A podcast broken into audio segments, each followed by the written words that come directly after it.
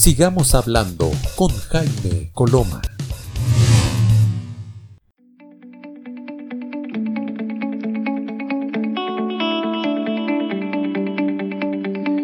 Muy bien, ya estamos de vuelta en, esto, en este segundo bloque de Está mal pelado el chancho y ya está con nosotros de Fundación PIDE Vivian Murúa Arroyo, secretaria ejecutiva de la Fundación, eh, con quien vamos a conversar justamente de algo que ha saltado a, la palestra pública de manera muy compleja y muy dura en realidad, eh, que es esta situación con el joven que fue empujado por un carabinero a el lecho del río Mapocho desde el puente Pionono, siete metros y medio aproximadamente. Eh, y la verdad es que esto ha puesto en perspectiva una situación muy compleja que tiene que ver con cuáles son las, eh, los protocolos de carabineros a la hora de enfrentar una manifestación. Vivian, ¿cómo estás? Hola, hola, ¿cómo estás, Jaime? Muy bien, muy bien por eso. Muy, qué bueno, yo estoy muy, muy, muy contento de que estés nuevamente con nosotros porque creo que el tema eh, de, derechos humanos y el tema de los derechos humanos de niños, niñas y adolescentes es tremendamente importante y, desde cierto punto de vista es un tema que no se toca habitualmente. Eh, lo tocábamos quizás por, el, por, lo ocurrido, por las, por las, distintas situaciones ocurridas en el Sename, eh, pero en último tiempo se han establecido voces muy, muy críticas respecto a justamente los derechos humanos de los niños, niñas y adolescentes. ¿Qué te parece el caso puntual de este joven de 16 años que hoy día está en la Clínica Santa María y que fue empujado por otro joven además, de 22 años, que, además creo que había ingresado a la fuerza, a, carabineros hace muy poco tiempo y lo metieron en fuerzas especiales eh, de manera bastante poco clara. Eh, ¿Qué te parece el caso en, concreto? Mira, a mí me parece terrible, terrible, terrible, terrible, porque eh, claramente son dos jóvenes, ¿sí? Yo he pensado harto en el carabinero que, es el protagonista de esta, de esta acción, el Sebastián Zamora Soto. Y claro, tiene 22 años y lleva un año en fuerzas especiales. Y ahí me, me entra, ¿qué les, qué les enseñan en fuerzas especiales a los jóvenes? que, entren a la institución de carabineros. Eh, es bien dramático el caso, sobre todo por las circunstancias en que pasó y sobre todo por, por cómo reacciona la institución. A mí yo creo que eso me llama mucho la atención. Me llama mucho la atención que no sean capaces de admitir una situación que la vemos, que lo hemos visto en los videos, que hay testigos y que sigan cuestionando. Hoy día, no sé si viste, salió la noticia que dieron de baja al carabinero no por haber lanzado al joven del río al río Mapocho, sino porque andaba con una cámara personal que no era la institucional.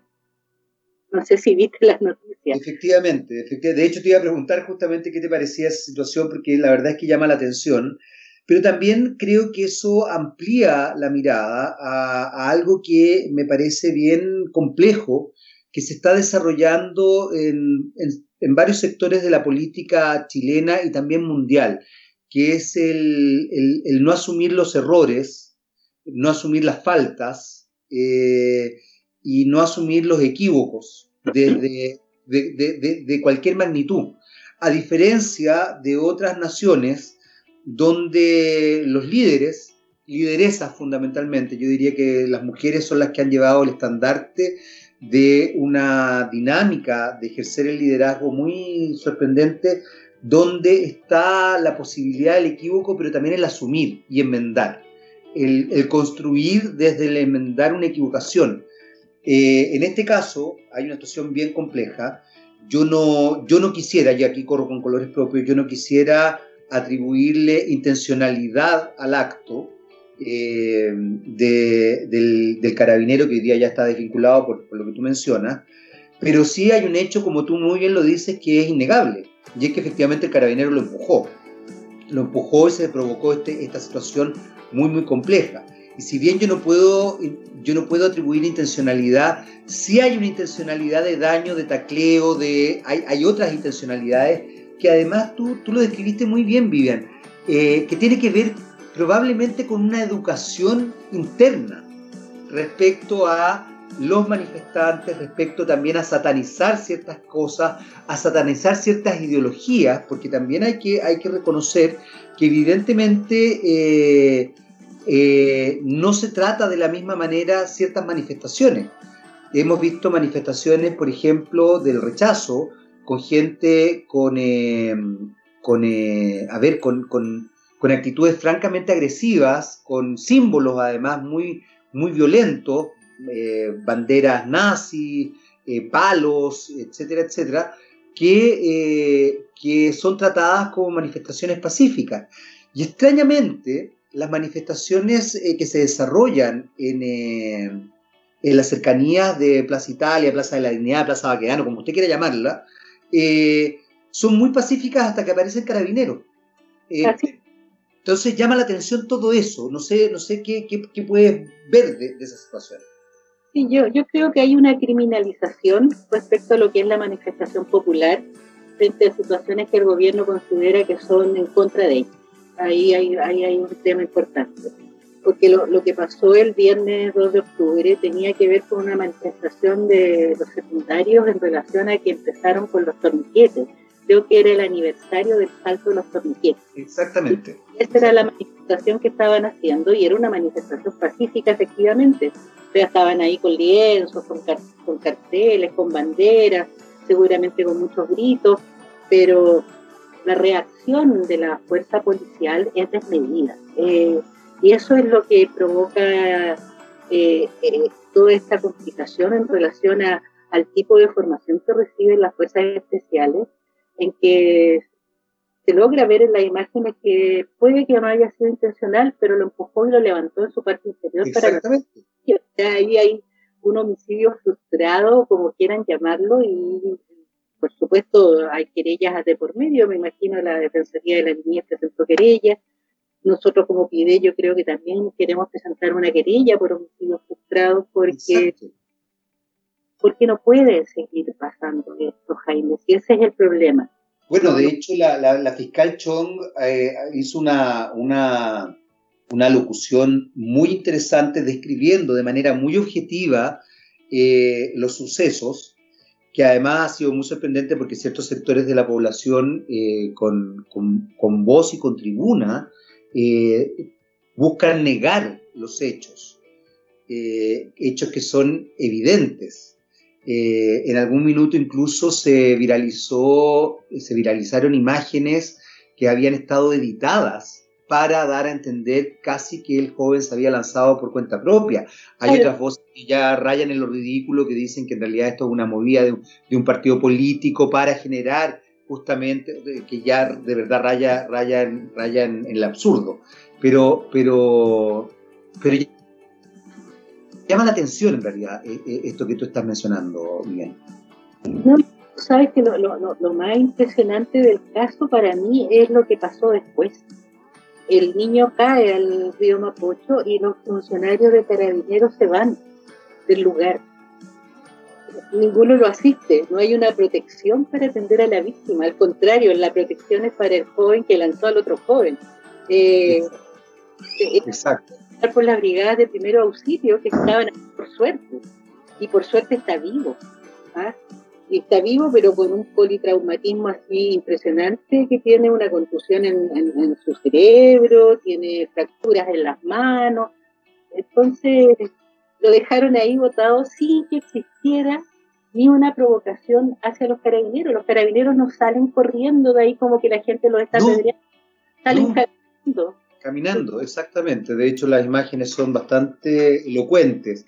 Ahora, en ese sentido también pasa otro fenómeno, Vivian, que yo creo que es muy, muy duro y que tiene que ver en definitiva con la criminalización. Criminis, ay, se me fue la palabra, la tengo, la tengo, criminalizar, criminalización de la pobreza, que es eh, tremendamente complejo. Eh, una de las cosas que se han eh, esgrimido como argumentos contrarios es, eh, incluso en algún momento se trató de establecer la idea de que se trataba de un joven delincuente, cosa que también se desestimó. De hecho, la Defensoría de la Niñez sacó un comunicado diciendo que era falso lo que se estaba viralizando.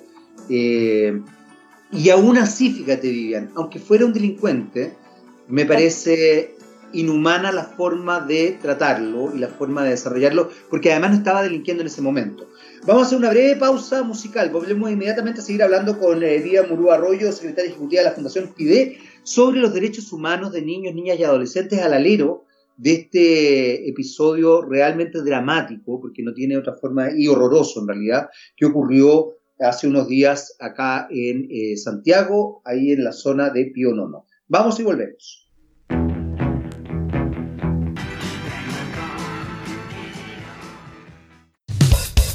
Estás escuchando Está mal pelado el chancho con Jaime Coloma.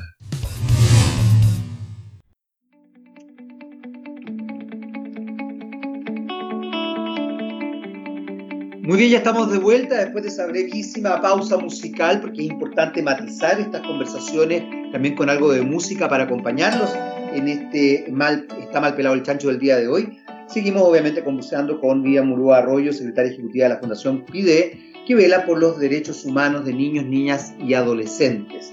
Eh, Vivian, yo te estaba comentando justamente todo lo que ha ocurrido alrededor desde una mirada comunicacional, que también ha sido bien particular. ¿ah?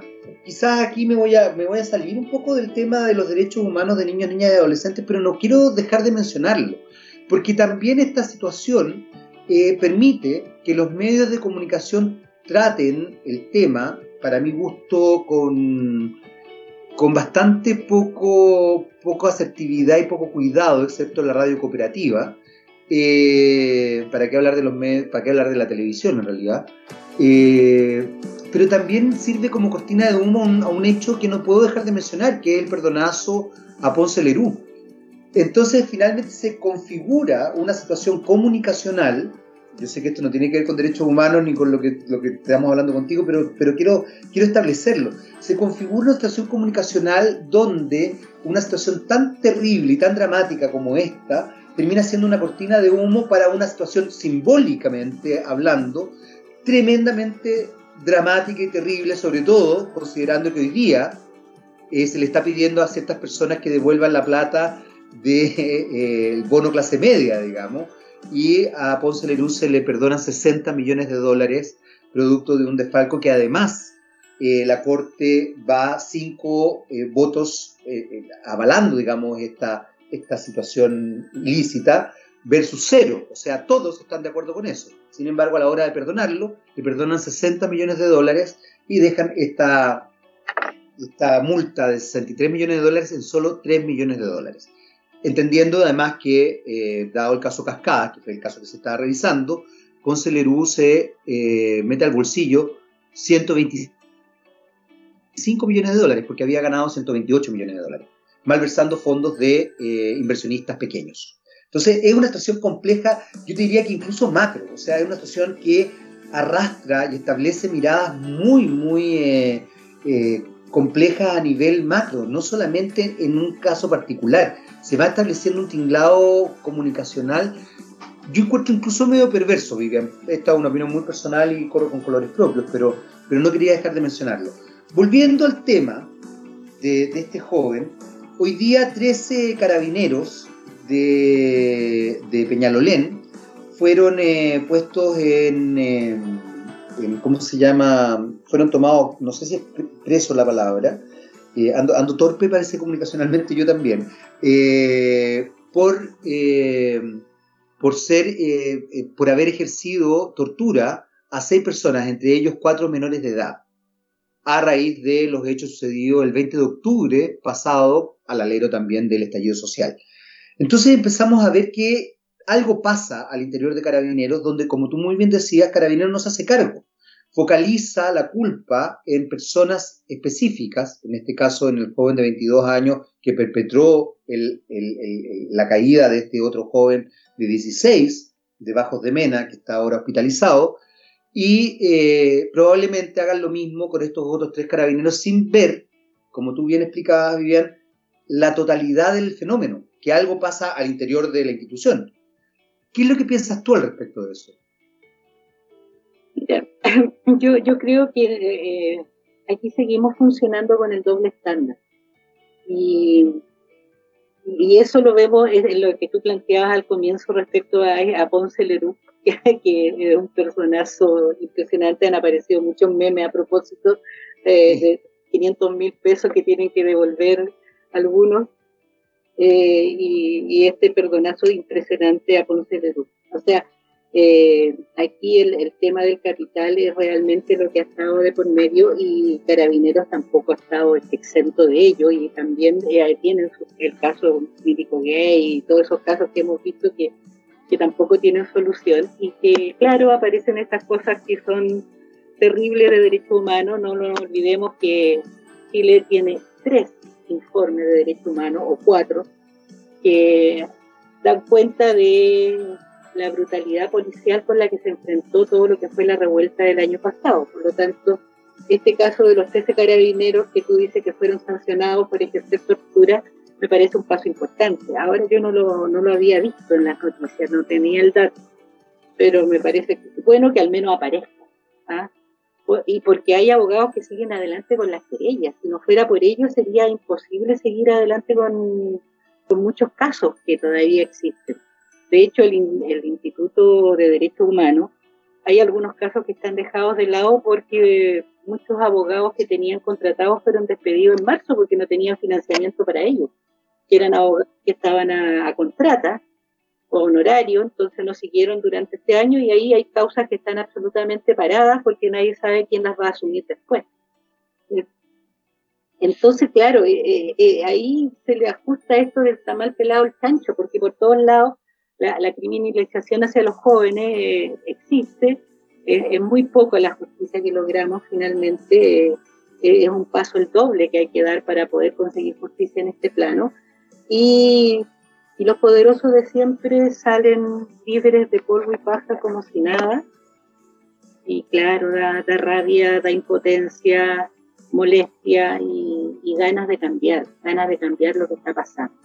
Y ahí hay el primer paso es que hay que cambiar la institucionalidad policial definitivamente. Y un cambio profundo a este modelo neoliberal que para mí es como nefasto y es lo que nos mantiene en la situación que estamos. Ahora, fíjate que Vivian, eh, eh, vamos a meternos en el tema de los derechos humanos. Esto también puede tener vinculación con los derechos humanos porque eh, yo no soy católico, ¿ah? pero, pero no puedo dejar de mencionar esto. El Papa Francisco eh, está haciendo una encíclica donde llama a justamente cambiar el modelo y cuestiona eh, las sociedades hiperconsumistas, cuestiona concretamente el neoliberalismo eh, y dice que es culpable de varias situaciones que se están viviendo hoy día de inequidad a nivel mundial, obviamente. desde, el Vaticano se vela por por el mundo, digamos, no, por Chile en particular. Eh, y, salieron ya las voces disidentes católicos, muchos, eh, cuestionando y también obviamente ideologizando al Papa Francisco. Eh, yo siempre he creído que la Iglesia tiene posturas políticas, sin duda alguna. ¿ah? Yo aquí también no, es que crea que el Papa Francisco no deba tener una ideología, porque lo vimos con Juan Pablo II, que era claramente tenía una ideología y una postura anti ciertas ideologías. Pero, pero más allá de eso, me llama la atención porque finalmente uno empieza a observar que, eh, que es acomodaticio todo, eh, desde ciertas voces. O sea, si algo no me conviene, yo establezco una mirada de acuerdo a cómo yo quiero verlo. Y, creo que ahí también se, se, vincula con el tema de los derechos humanos, porque finalmente y majaderamente nosotros vemos senadores, diputados, políticos, en general de centro derecha, diría yo, fundamentalmente, que insisten en que los derechos humanos se aplican a todo el mundo por igual y no se entiende, insisto, yo creo que se entiende, lo que pasa es que miente, miente que algo queda, eh, se sigue estableciendo la idea de que los derechos humanos no sería el poder que ejerce el Estado o las fuerzas del Estado sobre los individuos. Eh, llama la atención cómo se acomoda finalmente la realidad de acuerdo a las percepciones de, la gente y cómo en definitiva ni siquiera los análisis, por eso es que destaco tanto a la fiscal Chong, eh, porque ella lo que hace es, es ajustarse al hecho. Es muy, es muy sutil lo que ella hace. ella, si tú te fijas, cuando ves eh, sus alocuciones, su, presentación, ella resta casi, eh, sorpresivamente resta todo gesto emocional de su, de su discurso e incluso trata de sacar toda posibilidad de interpretación, justamente para establecer los hechos de la manera más objetiva posible. Eh, yo creo que estamos frente a una situación bien compleja. No sé qué piensas tú, Vivian, al respecto, en relación a, esto, que, tiene que ver con lo que tú decías, la, la, multiplicidad de miradas y, en definitiva, lo acomodaticio del discurso. Eh, uy, eh, me quedé pegada con la encíclica del Papa. Estaba pensando, pucha, no vayan a matar a este Papa también cuando quería nacionalizar la banca, el, el, anterior, ¿se acuerdan? Juan Carlos Pablo pero que duró 33 días en el poder como y ahí el Vaticano no vamos a decir que es una que a diferencia de las blancas palomas que tiran cuando se elige cuando habemos papa eh, no vamos a decir que son blancas palomas o sea la mafia dentro del Vaticano está ampliamente descrita en novelas películas y en estudios eh, digan quédate con la idea porque tenemos que hacer una breve pausa, pero por favor quédate con la idea porque a la vuelta vas a, a volver tú prácticamente. Yo solamente voy a presentar y tú sigues con la idea que estabas presentando, pero tenemos que hacer esta pausa. Vamos y volvemos. Sigamos hablando con Jaime Coloma.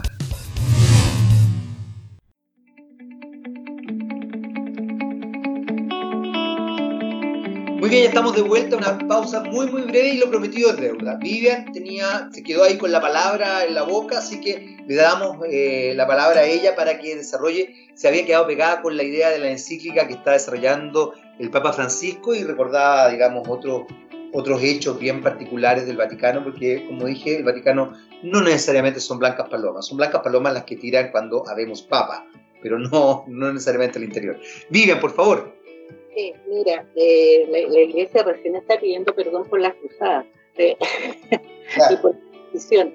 Eh, yo creo que el tema de la fe de las personas no tiene que ver con esta institución iglesia que se formó y yo creo que ahí hay que tenerlo muy claro. Ah, porque hay personas que tienen fe, yo tampoco tengo fe como tú, no, no, no, no, no soy católica, apostólica romana, sin embargo, la Iglesia sigue manteniendo un poder ideológico no solo en el Vaticano, sino que también en todos los gobiernos más conservadores de este país. Y ese es irrefutable. O sea, el tema del conservadurismo que tenemos en Chile tiene mucho que ver con eh, funcionarios, con entidades, personeros de la Iglesia Católica en este país. No olvidemos los legionarios de Cristo, no olvidemos el Opus Dei. Ellos están y son parte del poder por lo tanto, por eso me quedé pegada con la encíclica que está tratando de sacar este nuevo Papa argentino, que igual yo creo que es interesante el esfuerzo, pero el esfuerzo tiene que ir también con hechos. Y, y no basta con pedir perdón, o sea, aquí hay todo un tema que tiene que ver con cómo encontramos los culpables también al interior de la Iglesia Católica frente a esto. No olvidemos que hubo sacerdotes que apoyaban a los torturadores, que le daban eh, la extrema opción cuando moría un torturado, eh, para que pudieran llegar al cielo. O sea, aquí eh, es, tan terrible la, la, situación de esto, de cómo voy ocultando situaciones que pasan para poder seguir adelante con una forma de vida que tengo o por lo que yo creo que es una forma de vida que es la correcta que definitivamente los que pierden son siempre los pobres y que son las grandes masas populares de, no solo de Chile, sino de, América Latina y del mundo en general. No, no, es casualidad que este Papa esté cuestionando el modelo, el modelo neoliberal porque ha habido movimiento a nivel mundial respecto a eso. Y no es ellos estén dando cuenta recién que esto no es bueno, es porque la gente está despertando y se ve que esto no, es, no funciona de alguna manera y que el poder fáctico sigue estando ahí y sigue estando en Chile también. Desde ese punto de vista, eh, la violencia se ejerce no solamente en lo físico, sino que también en lo simbólico. Yo me imagino que los derechos humanos, no sé si, se amplía al área de la violencia simbólica, pero mm, quizás no es necesario porque lamentablemente, eh, destaco lamentablemente, eh, hay mucha violencia física. ¿Qué es lo que está planteando Pide hoy día respecto al caso de este joven que fue buscado desde el Puente Pío Nono. Eh, eh, hemos visto a la Defensoría de la Niñez, tú decías que ustedes están pensando en levantar también una causa de cuasi delito de homicidio. Eh, desde dónde se está planteando esto? Porque creo que el tema de derechos humanos de niños, niñas y adolescentes, sobre todo entendiendo, como lo hablábamos la otra vez, Vivian, que lamentablemente todavía hay voces que no ven en los niños, niñas y adolescentes un sujeto de derecho, es tremendo. Y que además, nuevamente, acomodan el discurso de acuerdo a sus ideas. Dice yo, un niño, o más bien un adolescente eh, de 16 años puede ser sujeto de derecho para ser castigado por ciertas cosas, pero no es sujeto de derecho para ejercer otras cosas. Entonces, se establece una, un, eh, sectores ambiguos. También ahí hay algo de violencia simbólica, pero como te decía, probablemente ese es otro tema, pero porque ya hay tanta violencia concreta que, quizás eh, no hay tiempo para pensar lo otro. ¿Cómo lo están viendo ustedes hoy día este tema concreto de, este joven? Eh, lo, del joven nosotros consideramos que es preciso aquí presentar querella por todos lados. Todos los que puedan presentar una querella por homicidio frustrado lo hagan. Lamentablemente el único que va a pagar va a ser ese joven porque en definitiva no es él el culpable. El culpable tiene que ver con la forma, con la formación que recibe la institución, que es avalada por el gobierno, que es avalada por las autoridades de carabineros, y hay un director de carabineros que es incapaz de asumir un error de su, de su grupo y, y se mantiene como ahí justificando situaciones. Eso es lo primero para nosotros y en la medida que podamos sacar adelante querellas que tengan que ver con cómo cuestionamos la institución, más que a este joven que lamentablemente fue el, culpable y que la va a pagar toda su vida con seguridad eh, por lo que hizo, eh, tiene que ver con cómo, cómo cuestionamos la institución. Eh, lo otro tiene que ver con la violencia. Yo creo que no es simbólica la violencia, Jaime, lamentablemente. este, nuestro país ejerce violencia institucional contra los manifestantes. Las personas se manifiestan en forma pacífica y lo que hace el Estado es enviar a fuerzas especiales a lanzar agua, a lanzar bombas, a lanzar cosas a los que están ahí manifestando. Y no es posible pensar que si un chiquillo agarra una piedra y se defiende, él está ejerciendo violencia hacia carabineros. Pasa con los derechos humanos carabineros. Se dan cuenta que ahí es donde entra este doble estándar y dicen, los violentistas que tiran piedra a carabineros pero es una forma de defenderse. Muchas de las manifestaciones no se hubiesen realizado si no hubiesen estado los jóvenes de la primera línea, evitando que los carabineros entraran a las manifestaciones donde estaban jóvenes más viejos o qué sé yo, donde estaba la familia, cuando se hacían estas manifestaciones grandes, grandes en la Alameda. Muchas de las marchas no se habrían hecho si es que estos jóvenes no hubieran estado ahí deteniendo los carros lanzados. ¿Te das cuenta? Y ahí seguimos funcionando con este doble estándar cómo se criminaliza lo que hacen ellos. Y claro, tienen sus razones. A nadie le gusta que te tiren una piedra y eso es efectivo. Pero hay que buscar el por qué se llega a este tipo de violencia. Y es porque hay ejercicio de violencia institucional. Y, y se sigue manteniendo. Y funcionamos desde la violencia institucional y funcionamos desde lo punitivo. El castigo existe todavía. Entonces, buscamos los castigos por ahí. Todavía hay jóvenes que están siendo procesados con la revuelta del año todavía. Y algunos están acusados de maltrato a carabineros, están acusados de esas cosas. Y hay muchos con arresto domiciliario, pero hay muchos que todavía están presos y, que no han seguido su causa adelante porque están ahí. ¿Cómo se establece, cómo se establece eh, el poder eh, develar estas situaciones de manera más, más evidente y también eh, sensibilizar a la sociedad respecto a este tema. Porque hay gente, y tú lo acabas de decir muy bien, hay gente que sigue criminalizando la manifestación sin hacer un análisis más profundo de cómo se van desarrollando las manifestaciones y cómo va constituyéndose una, una situación compleja como lo que tú acabas de decir. O sea, no es que alguien tire una piedra porque Ay, me dieron ganas de tirar una piedra, hay, hay una respuesta eh, que es mucho más, mucho más profunda que simplemente el acto de tirar la piedra.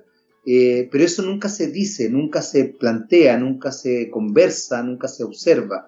Eh, ¿cómo, lo están desarrollando ustedes? Ustedes hacen un trabajo muy interesante desde los derechos humanos de los niños, niñas y adolescentes, pero trabajan con los niños, niñas y adolescentes propiamente tal en, ciertas dinámicas, en entender eh, sus realidades, no sé, talleres, cosas así, o, cómo se establece esa, esa, esa, situación. Sí, sí, bueno, hasta, hasta el año pasado, yo te contaba la otra vez, nosotros trabajábamos con talleres de promoción de derechos en las escuelas.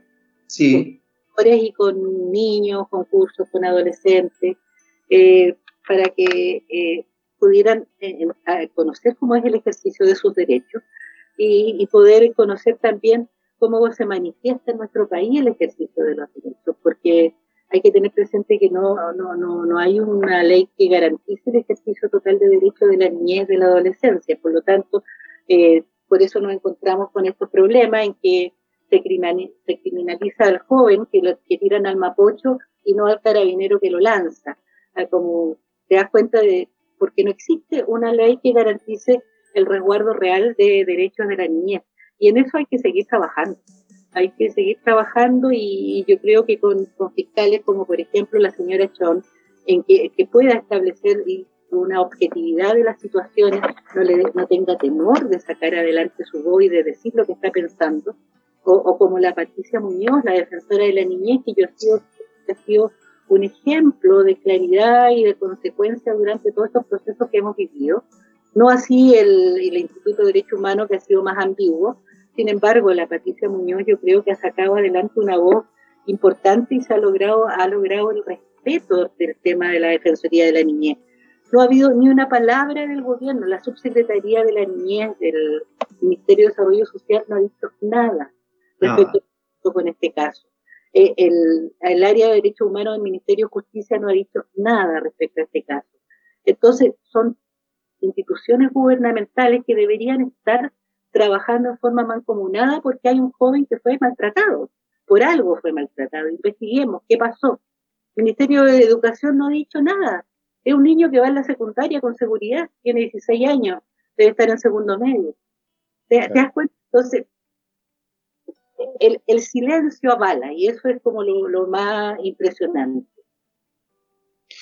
Me gustaría, eh, Vivian, que vamos a hacer una breve pausa musical y que a la vuelta conversáramos un poquito de por qué crees que ocurre, que ocurre esto a nivel social, a nivel social, por qué se ha establecido esta mirada de que en definitiva niños, niñas y adolescentes no sean sujetos de derecho, ni también eh, o, que finalmente todo esté traducido desde una perspectiva ideológica.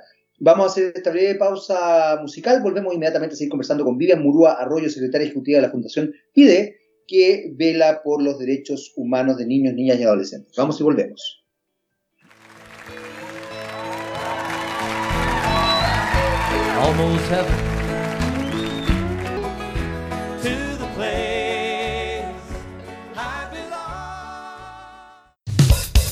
Estás escuchando Está mal pelado el chancho con Jaime Coloma.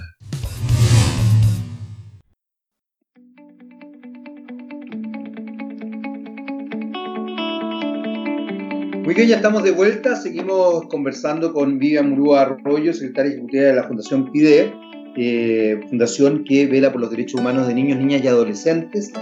Y eh, antes irnos a la canción, yo le estaba preguntando a Miriam, no estábamos más bien reflexionando, más que preguntando, pero, pero me interesa mucho su opinión, ¿por qué cree ella que se genera esta situación tan particular respecto a la negación de los niños, niñas y adolescentes como sujetos de derecho?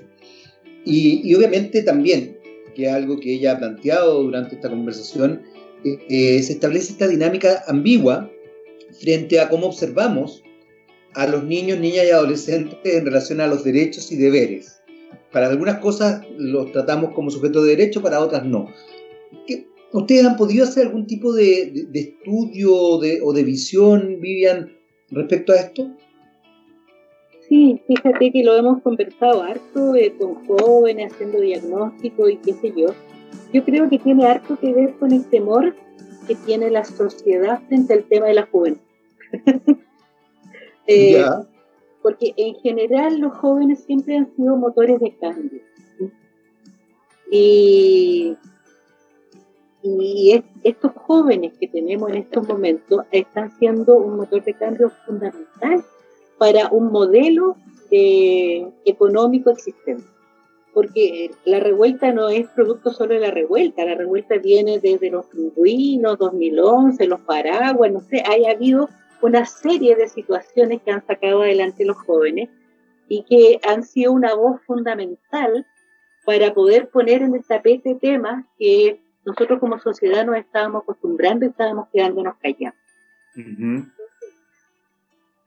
entregarle autonomía progresiva a los niños y a los jóvenes eh, es como entregarles opinión y entregarles poder frente a, los cambios sociales. Y, yo creo que va por ahí el temor porque hasta teníamos a los jóvenes más al margen. Los jóvenes se restaban de ir a votar, les daba lata, pero ahora tenemos jóvenes que están haciendo política y yo creo que eso quizás puede ser el temor que hay. Hay algo que me llama la atención de eso. El otro día recordaba, yo entré a, a la televisión a trabajar un programa juvenil, la Televisión Nacional de Chile el año 92 que coincidía con la vuelta a la democracia. Y trabajé en un programa en su segunda temporada, no en la primera, en la segunda temporada que se llamaba NTV, que conducía Catherine Salón. En ese programa yo hacía eh, los comentarios de cine, que generalmente eran con imágenes y con un análisis bastante más profundo, nosotros teníamos un trabajo directo con eh, los estudiantes de la Escuela de Medicina de la Universidad de Chile que enseñaban sobre el tema del VIH. Estaba muy, había alta preocupación por el tema del VIH. Enseñamos al aire a las 6 de la tarde a ocupar un preservativo. Teníamos a las periodistas Débora Bailey y Diana Macís hablando de eh, fenómenos sociológicos y de cultura a la periodista Consuelo Saavedra, recién egresada, hablando de política juvenil, justamente hablando de la FECH, de la FEUC, de las federaciones estudiantiles, de los movimientos políticos, etcétera, etcétera. Eh, y también, quizás yo no era tan joven, digamos, tenía sobre 25 años, eh, yo me inscribí inmediatamente en los registros electorales apenas pude para votar en el plebiscito del año 88 por el sí y por el no. Voté que no, por si alguien tiene alguna duda. Eh, y, me da la sensación de que eso cambió en algún minuto. Esa, esa visión que se empezó a sostener en este, en este tenista Marcelo Ríos diciendo no estoy ni ahí, eh, que se empezó a naturalizar por parte de, los medios de comunicación de masa, donde los programas juveniles pasaron de tener estas características, a nosotros nos iba bastante bien con ese programa, a tener otras características eh, vinculadas a jóvenes a torso desnudo con calugas en la guata y, otras con eh, minifalda y escote y hablar de sus vidas privadas y sus pololeos. Se cambió el relato, por lo menos desde los medios de comunicación de masa. En paralelo, pasó lo que decías tú, Vivian, eh, hubo movimientos estudiantiles muy, muy profundos, pero que no estaban, que no se observaban en los medios de comunicación de masa. ¿Esto tú crees que dañó de alguna forma la visión que teníamos los adultos de la juventud? Porque además, tú has, tú has dicho una gran verdad. Los jóvenes históricamente han sido agentes de cambio. Históricamente.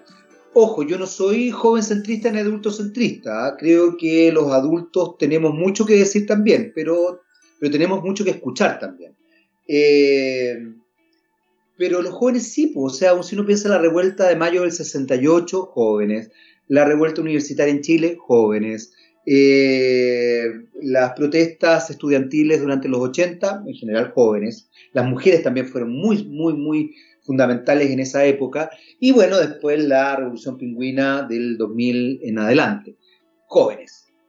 Eh, pero en los 90 algo pasó, hay, una, hay un periodo ahí medio nebuloso. ¿Qué crees tú que ocurrió, Vivian? Yo, yo creo que fue la búsqueda de la verdad y la justicia. A ver. Eh, porque eh, ese periodo, mira, eh, ese periodo del año 92 es un periodo interesantísimo, porque la Constitución llegó al gobierno con la idea del cambio constitucional El año 92 tenían quórum calificado para hacer cambio constitucional, pero no lograron acuerdo al interior de la concertación para sacar adelante el cambio constitucional en ese periodo. Pero sí logramos establecer los informes de verdad y justicia. Y ahí apareció el informe Reding, el VALI, y ahí empezó el tema de sancionar a los asesinos. Y es ahí que empezó, yo creo, todo este tema de, de confrontación, porque para en ese tiempo todavía teníamos a Pinochet de senador vitalicio. Sí.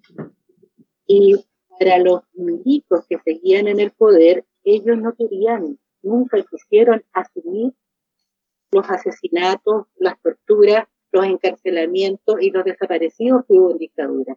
Y ahí yo creo que ese fue el año que empezó y que marcó eh, este, esta crisis.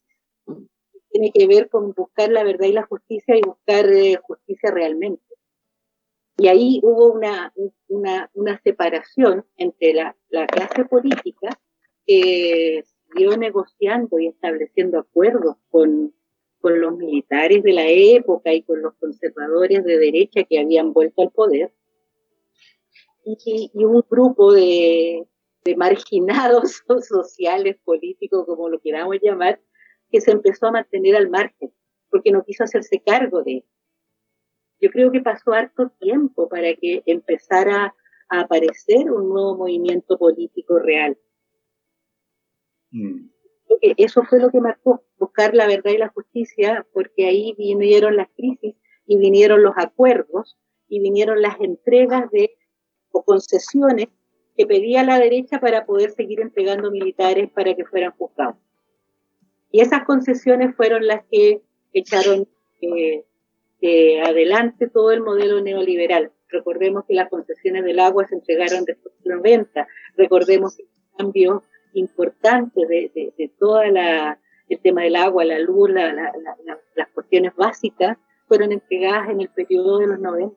Ahí vinieron las la subvención estatal se, se creó en periodo, o sea, la, la, subvención de la escuela de jornada escolar completa. No, no sé, hubo muchos cambios económicos que fueron con el apoyo del Congreso, que teníamos este periodo, y ahí la gente se empezó a restar claramente, y en los partidos políticos también, me imagino, que estaban en el sentido de la concertación. Hay, hay, un elemento que estás mencionando, Vivian, que yo creo que es sustancial y que es muy importante y, y, y del cual yo también lamento profundamente porque eh, a ver, los, los, eh, medios de comunicación de masa se transformaron en cómplices activos, no pasivos, cómplices activos absolutamente, para constituir un cierto relato social que, que evidentemente afianzó eh, esto que tú estás mencionando. Fíjate que te agradezco el análisis porque no lo había, no lo había, no lo había dimensionado y tienes toda la razón. Efectivamente, eh, hay algo ahí muy fuerte que tiene que ver con la búsqueda de la verdad y la justicia y también con algo que lamentablemente se ha visto con mucha eh, con mucha con mucha descalificación pero que creo que tiene elementos bien bien potentes. Cuando eh, el presidente Elwin habla en el, estado, en el Estadio Nacional y pide perdón y habla de hacer justicia en la medida de lo posible, que lamentablemente mucha gente se ha quedado en lo, anecdótico de las palabras, yo creo que le está dando cuenta de, exactamente lo que tú estás diciendo, de, de, todas las transacciones que había que, hacer, que, había que hacer y lo amarrado de manos finalmente, que era esta vuelta a la democracia. Eh, creo que no es menor esa, esa locución. Eh, creo que a veces nos hemos acostumbrado a quedarnos en lo anecdótico y no en profundizar el análisis respecto a, ciertas, a ciertos episodios de la historia donde eh, se nos eh, presentaba una mirada que, que, quizás tenía una lectura más profunda. Decir que, algo, que uno va a hacer algo en la medida de lo posible es porque efectivamente está imposibilitado para hacerlo todo. Eh, y, y, creo que ahí hay que, hay que observar quizás o hay que leer con mayor profundidad. Vamos a hacer una breve pausa porque nos queda el último bloque para seguir conversando con Vivian Murúa Arroyo, secretaria ejecutiva de la Fundación PIDE, que vela por los derechos humanos de niños, niñas y adolescentes. Vamos y volvemos. Sigamos hablando con Jaime Coloma.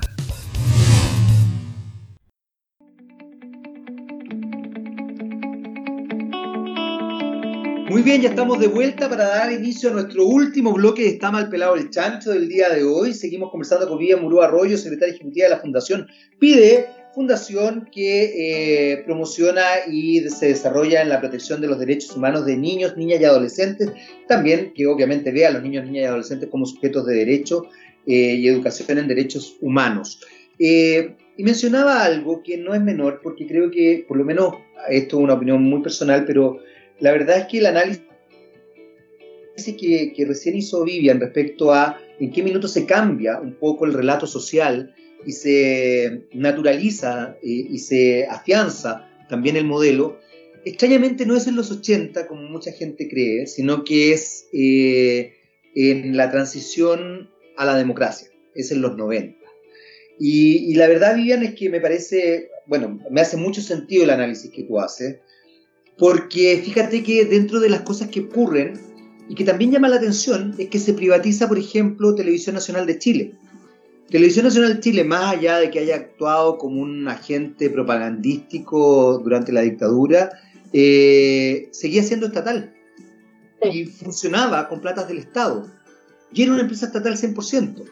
Es eh, la figura de eh, Tironi, Eugenio Tironi, sociólogo, al alero de, de, ¿cómo se llama? Justamente del primer gobierno en democracia del presidente Elwin, el que cambia eh, a los medios de comunicación y que además establece un sesgo comunicacional único, cosa que llama mucho la atención, o sea, la concertación en la figura de un sociólogo, Eugenio Tironi, eh, desarrolla un, eh, o afianza más bien un relato neoliberal.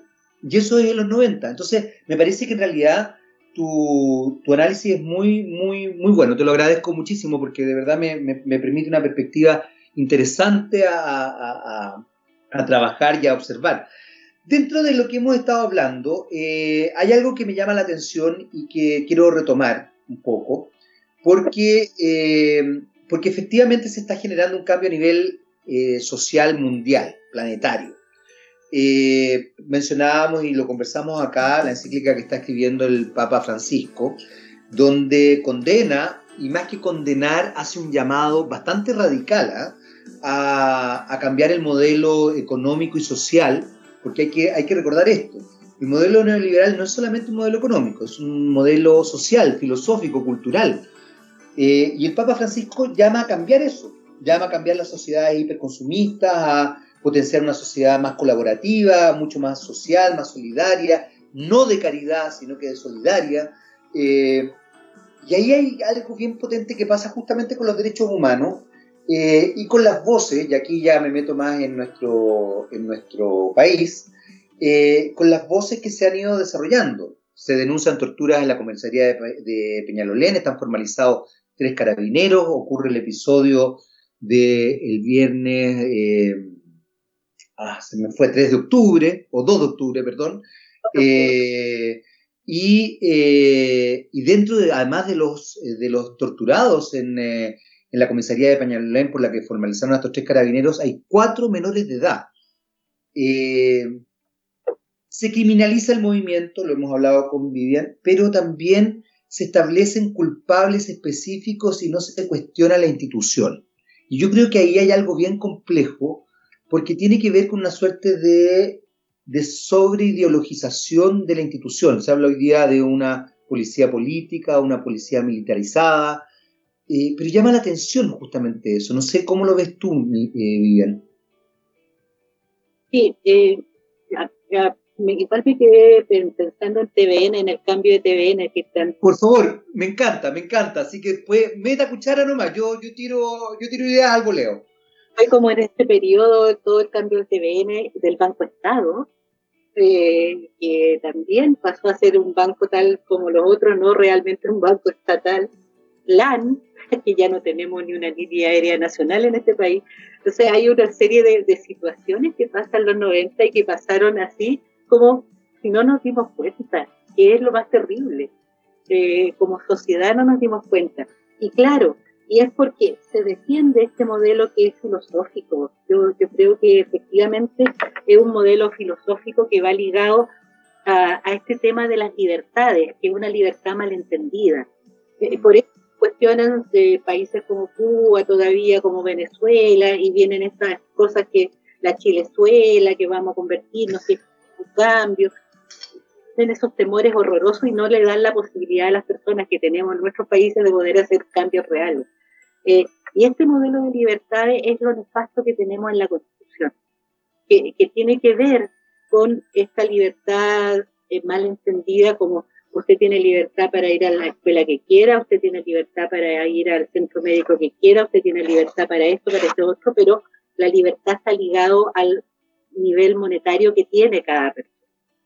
Y es ahí donde eh, eh, entramos en cuestionamiento, porque claramente las aspiraciones democratizadoras que se están buscando ahora a través de una asamblea constituyente tienen que ver con un cambio profundo cultural que va ligado a este concepto filosófico de libertades malentendidas que, que, es la base del modelo neoliberal, ojo, es la base del modelo neoliberal. La, actual constitución tiene una profunda regulación del derecho de propiedad privada. Por eso Ponce Lerú se salva. Por eso se salvan los coludidos. Porque el concepto de propiedad privada está tan impregnada en la constitución actual que es imposible hacer cambios si no hay un cambio constitucional se, resguarda todo lo y se protege desde la Constitución el derecho a la propiedad privada. Y esas propiedades privadas tienen que ver con, con, todos los males que estamos viviendo, sin, entender que la, gente piensa que se le van a quitar su casa, le van a quitar sus cositas chicas que tiene, no. El derecho a la propiedad privada que, que se resguarda es de las grandes empresas y de los grandes dueños del país. Entonces se debilita la posibilidad real de, hacer un resguardo desde el Estado, de, resguardar situaciones que son de bien social. Y, es eso lo que se ha perdido eh, en este proceso de, profundización del neoliberalismo. Hay algo que acabas de mencionar, Vivian, que no quiero dejar pasar eh, eh, porque me parece que es muy interesante y muy importante y dice relación con, con el tema de, de cómo la sociedad no vio el cambio de mentalidad. Y, ¿y por qué lo, no lo quiero dejar pasar? Porque creo que una de las cosas complejas que se desarrollaron, y quizás ojalá todos quienes nos escuchan puedan, puedan, puedan entender lo que, lo que estoy planteando, es que se trató con tal efervescencia el triunfo del no y se estableció una mirada tan, eh, tan ¿cómo se podría decir?, eh, eh, triunfalista, que finalmente se, se, pensó que ese era el final de todo y no nos dimos cuenta que era el inicio de todo. ¿Y por qué te lo planteo, Vivian? Porque, porque yo creo que hoy día ese triunfalismo y esa efervescencia también está focalizada en relación al plebiscito del 25 de octubre y a la posibilidad, dependiendo de qué gane, en definitiva, la posibilidad de desarrollar eh, una comisión constitucional o una comisión mixta eh, en, el futuro cercano. Entender que esto es un primer paso. De hecho, las voces que van eh, por el rechazo incluso han enarbolado la idea de que de ganar el apruebo, como que, quedaríamos una especie de, western, así como una especie de, lejano oeste, de tierra de nadie, sin entender que en realidad el Congreso tiene que seguir funcionando, que, el Senado tiene que seguir, o sea, que todo tiene que seguir funcionando y que en paralelo se va a ir desarrollando este, este, esta otra idea. Entonces me parece muy importante lo que tú planteabas, eh, porque, porque porque creo que también es ese espíritu eh, medio, ¿cómo se podría decir? Medio, medio farandulero, y ojo que te lo dice un ferretero, porque yo trabajé en farándula harto tiempo, ¿ah? Eh, es bien peligroso, porque también se arraigó una forma de pensar media maníaca, media dada, al espectáculo, como al, como sí. Y yo creo que hoy día justamente lo que tenemos que estar viendo y observando es que no sea un como sí, que, el plebiscito del 25 de octubre sea, entendamos que es un primer paso, que no nos venza la manía y, el triunfalismo y la felicidad X, porque es un primer paso, es, es, es, es, cautela. Por eso me pareció tan importante lo que tú dijiste, Vivian. Sí, el, tema del triunfalismo a mí me da, me da temor. efectivamente me da temor porque cómo, cómo evitar que, que, personas que pensando con, con, esta mirada monocultural en que hay una sola forma de cultura en una sociedad sin reconocer la diversidad y las discriminaciones que existen, puede que sean electos y quieren ser ellos los que hagan esta nueva constitución. Y ahí, claro. Exacto. ¿Cómo evitar caer que en, ese espíritu farandulero también? Porque uno ve de repente la franja, yo casi ya no la veo porque cuando veo... yo tampoco, tú sabes que la vi una sola vez, de hecho después la vi de nuevo porque se la di de trabajo a mi alumno, eh, pero yo tampoco, porque me parece que es a ver, me parece, fíjate que sin sentido. Y ojo, a ¿ah? la franja completa, estoy hablando a prueba y rechazo. Me parece así como... Yo estoy salvando la del Chile digno que me gusta un poco más.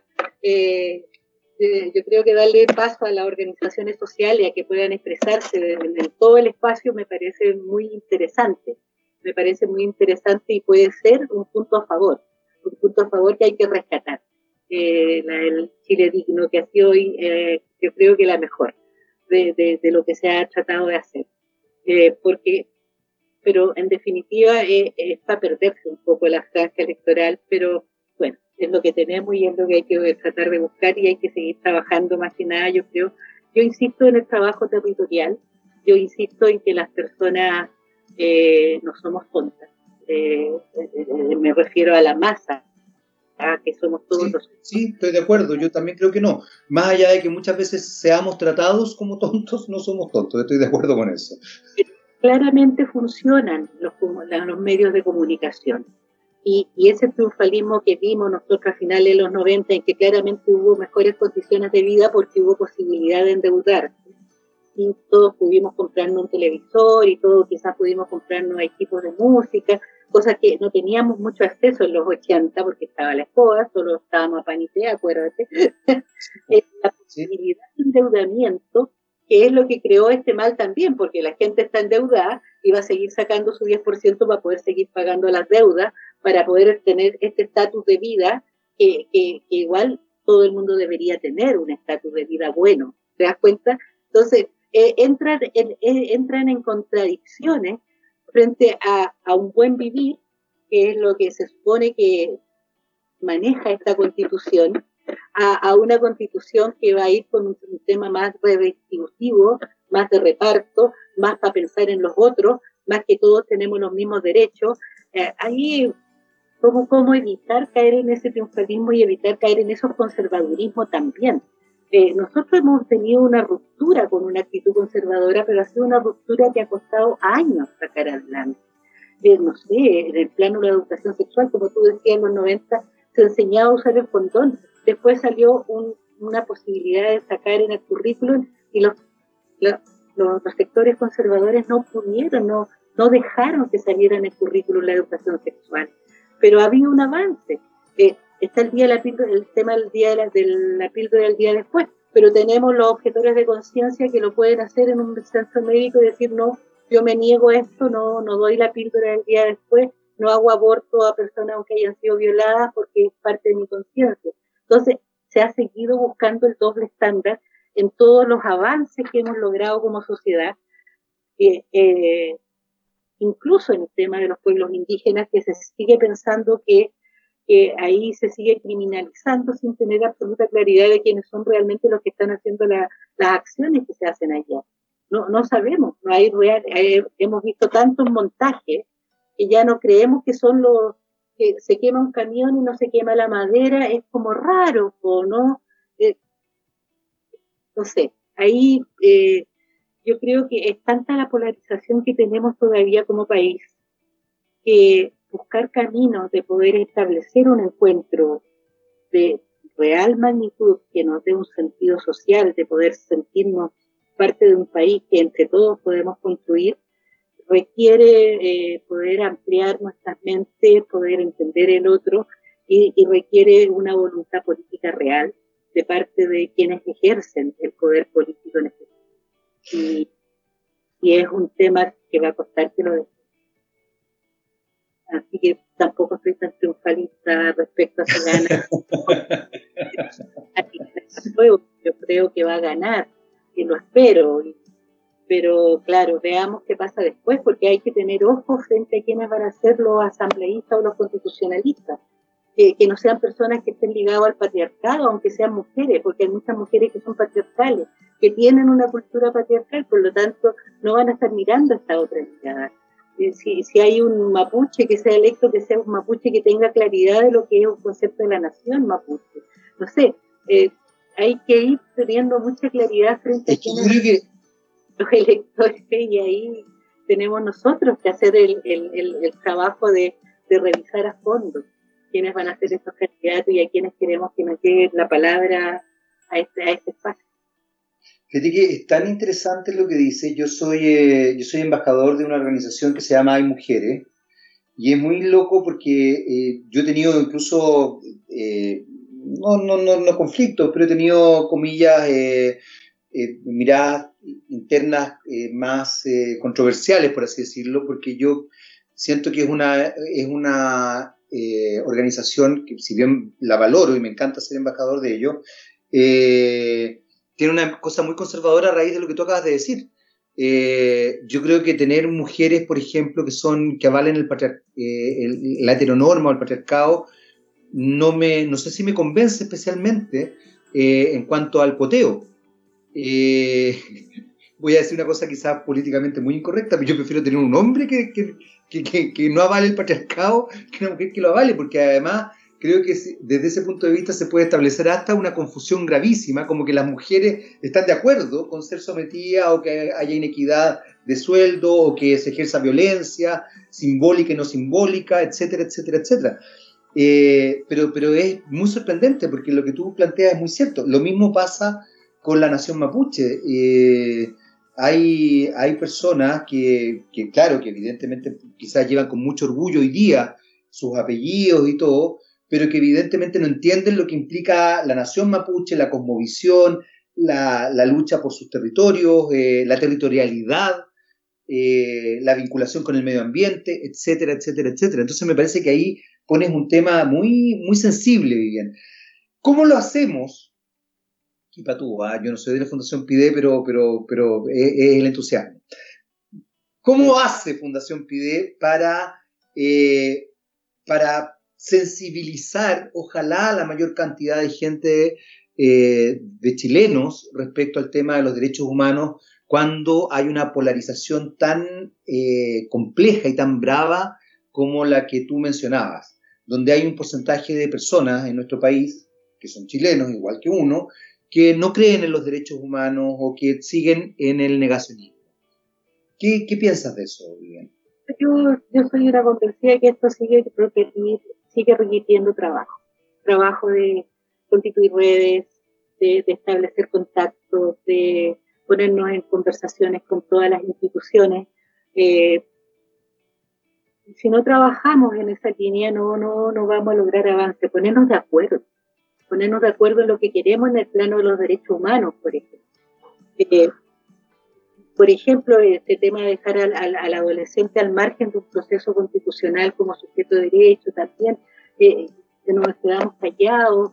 Eh, hay que seguir trabajando y hay que seguir buscando caminos, como lo hemos hecho siempre. Y puede que no ganemos todo lo que queramos ganar en este momento, pero si logramos un avance, aunque sea mínimo, ya vamos a poder eh, sentirnos un poco más contentos y más viviendo en un país más justo y equitativo. Eh, y ahí yo, insisto en, este tema de, estos tres conceptos que te, que te menciono que hay que eliminar como cultura, que son estos conceptos de la discriminación, del individualismo y, de la falta de capacidad de ponernos en el lugar del otro y de la desigualdad. Porque eso, al menos teniendo claridad frente a estos tres conceptos, podríamos avanzar quizá en una posibilidad real de hacer un cambio cultural, porque esto es un cambio cultural profundo lo que estamos buscando y, requiere respeto del uno hacia el otro y no estas actitudes prepotentes y horrorosas que, sigue usando la derecha, incluso en sus manifestaciones públicas, que, da rabia, da pena, como que no aprendieron nada.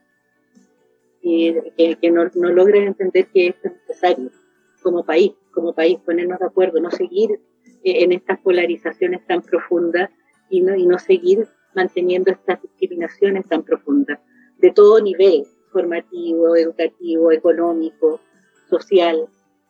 La, marginalidad social no le sirve a nadie. Por lo tanto, aquí el llamado es que todas, todos tenemos que ponernos las pilas para estudiar, para avanzar, para ver qué queremos como país y poder dar un granito de arena en el espacio que estemos. Y, y ser pulga en el oído nomás.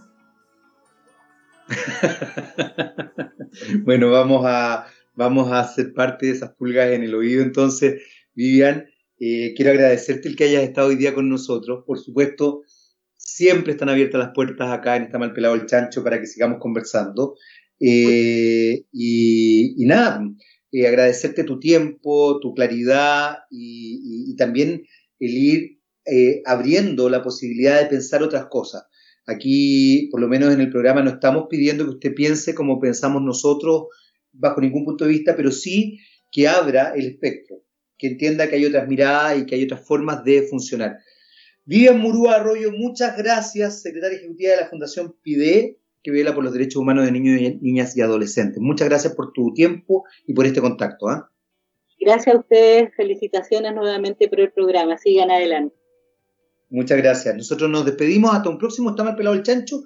Y nos vamos con algo de música. Nos vemos. Chao, chao.